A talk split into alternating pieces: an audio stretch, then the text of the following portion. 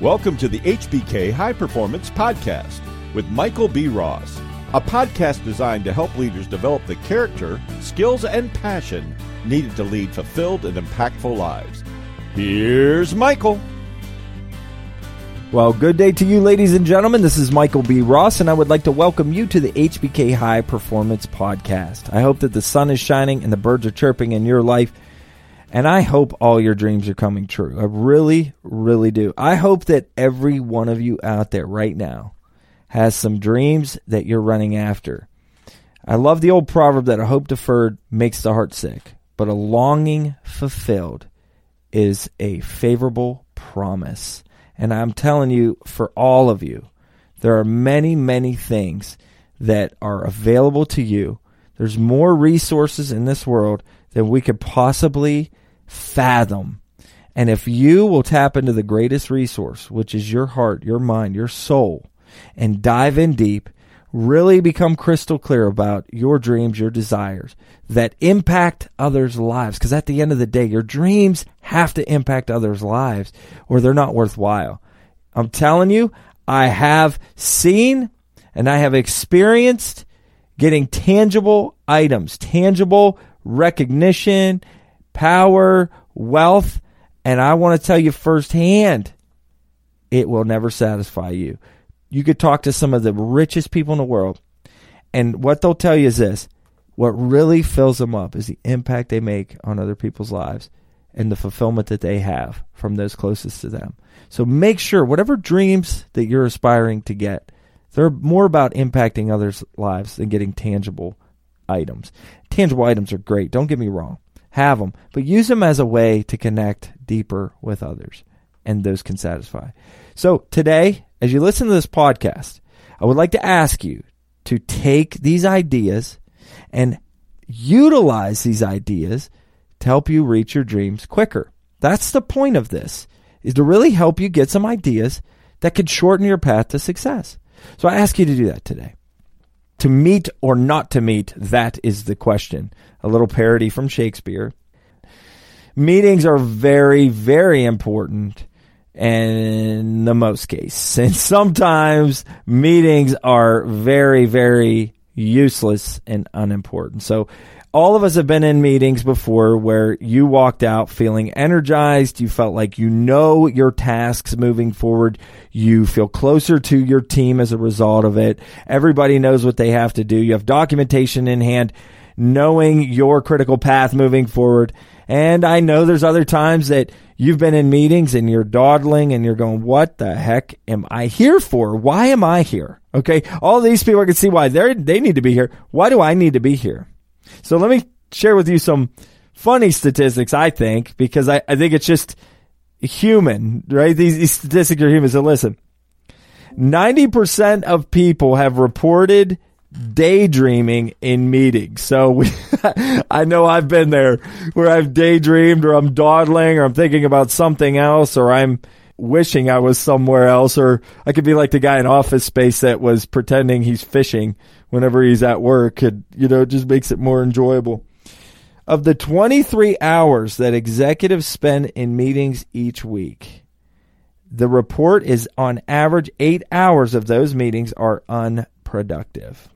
And don't worry, I'm going to tell you some practical tips on how to make meetings more productive. These are just statistics we need to allow to resonate. 73% of executives have admitted that they use meeting time to do other work. I'm guilty of that. Oh my gosh. And it's so rude of me to do that, honestly. But, you know, when you only have so much time to get tasks done, and as a very busy executive myself, it's difficult to sit in meetings that are unproductive and not start to think about other work you have to do. And then sometimes, unfortunately, I have done it. I've engaged in other work and it's very rude of me and it's not right, but I have done it. So here's the other thing. Leaders who were surveyed consistently rated their own meetings as very favorably, but the attendees for the most part have rated them very unfavorably. So leaders think the meetings are very, very important where the followers or the employees are going, no, they're not very productive at all.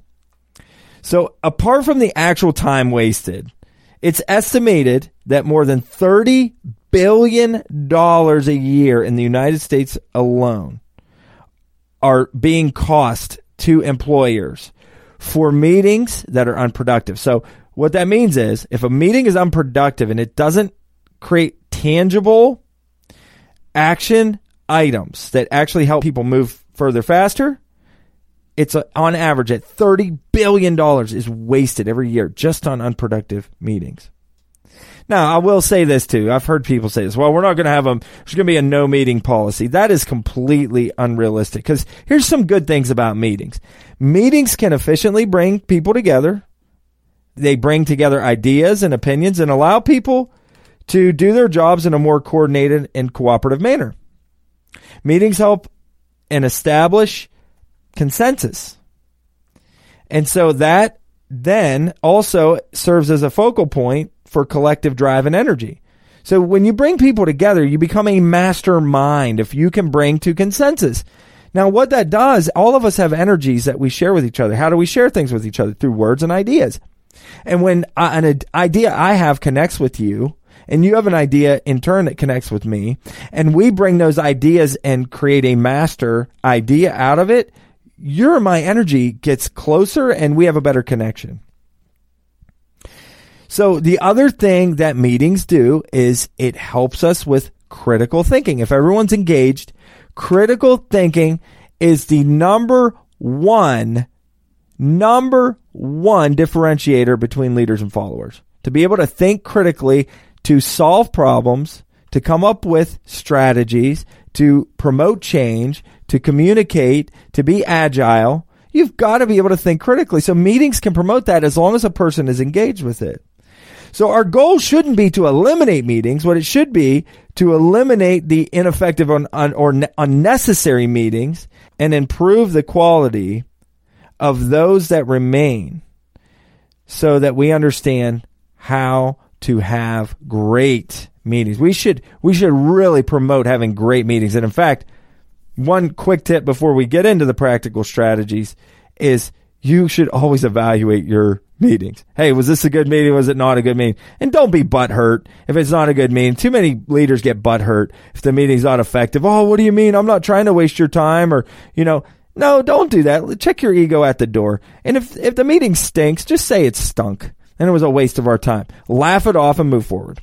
Anyways, here's some practical strategies on how to improve meetings. First is improve your own self observation.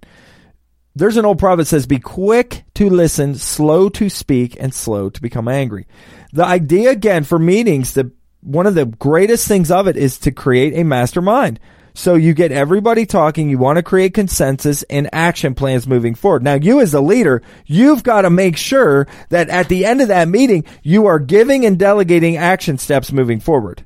If you don't do that, now the meeting, no matter how much energy and how good people feel leaving, it was a waste of time. You must have practical things moving forward. But how that should work is through building consensus. So the first thing you have to do is you have to be get better at self observation.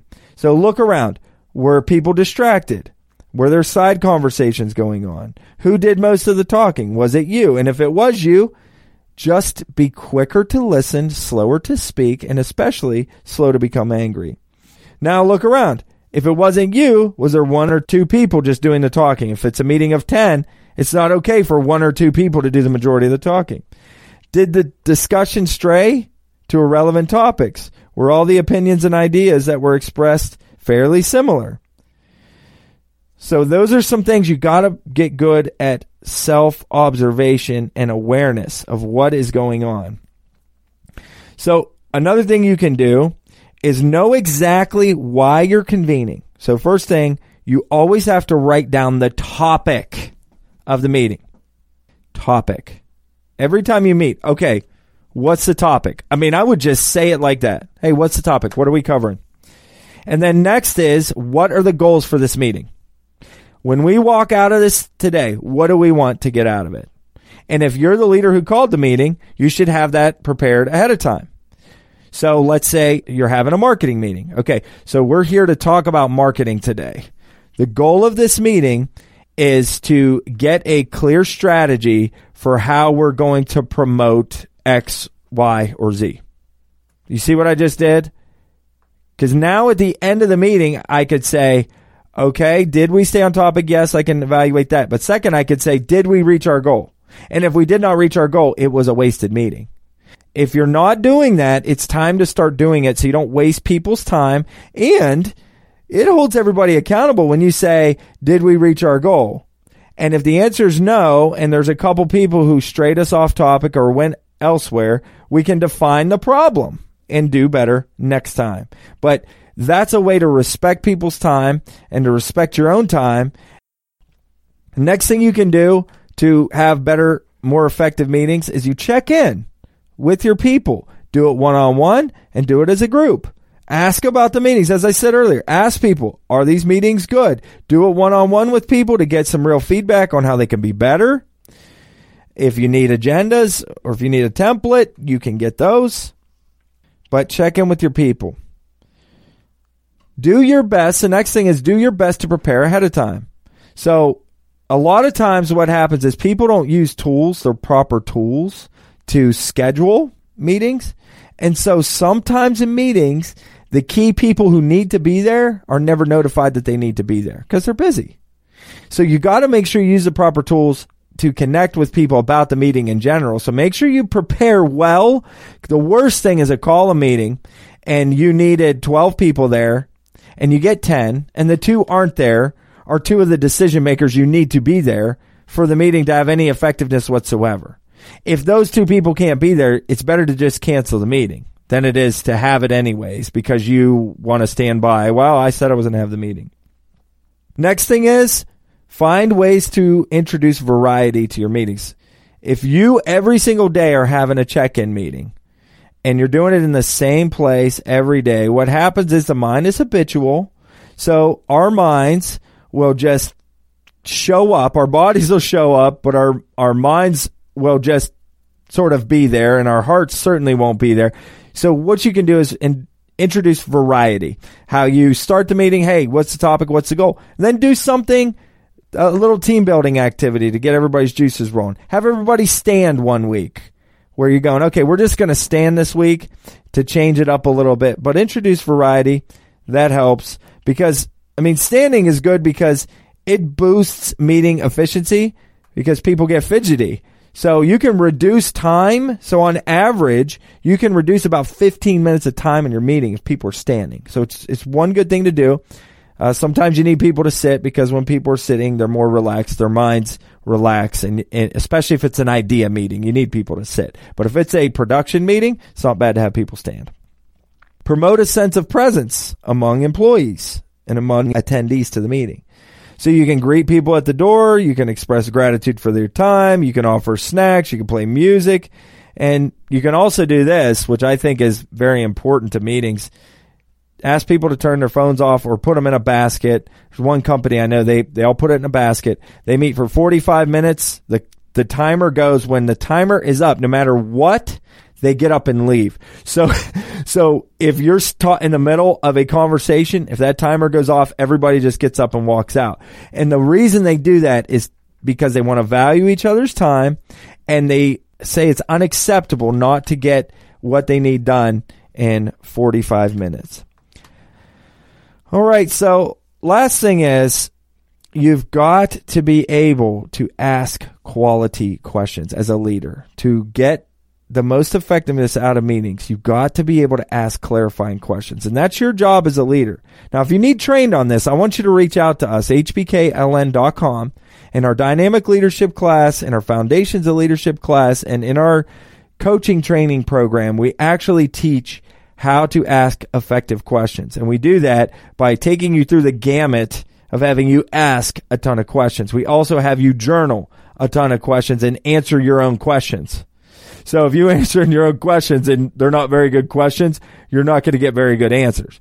As leaders, we have to be great at asking questions because education comes from the Latin word educo, which means to draw out. Instruction is about dumping in, and there is a time for both. But meetings, it's time to ask questions and build consensus. And at the end, you move them forward.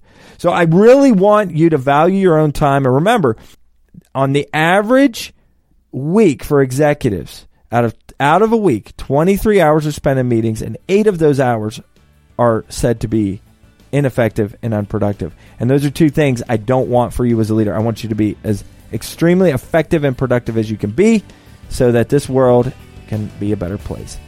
I can't wait to talk to you next time on the HBK High Performance Podcast. Be sure to take immediate action on the ideas that compelled you from today's podcast. For information about the courses, resources, and services available from HBK High Performance, visit hbkln.com.